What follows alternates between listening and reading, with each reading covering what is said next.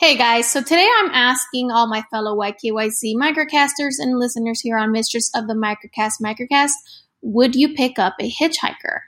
Now, I know that this is not a black or white question as we were discussing. I think a lot of times it depends on how people look. If you see a mother, for example, with a little child stranded on the side of the road, would that make a difference? Would it make a difference if it was a male, female, they're old or young, if they look like they have a handicap, for example? Would it make a difference if they were dressed dirty or quote unquote bummy? Or if they were dressed in a suit and tie? Would that help ease your mind and think, hey, this person must be trustworthy?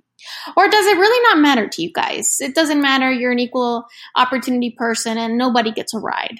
Or are you one of those people that thinks this is a pay it back, pay it forward situation? This person might be uh, really needing help, and who knows, one day it could be you or someone you love stranded on the side of the road that would be hoping someone would stop.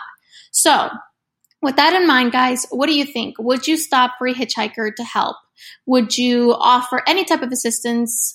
Lend them your phone, uh, call someone for them, call uh, anybody. What would you do? And would you do it? Would it depend on the circumstances? Would it depend if you're driving alone or with someone else? What do you guys think? Let me know your opinions. Thanks so much.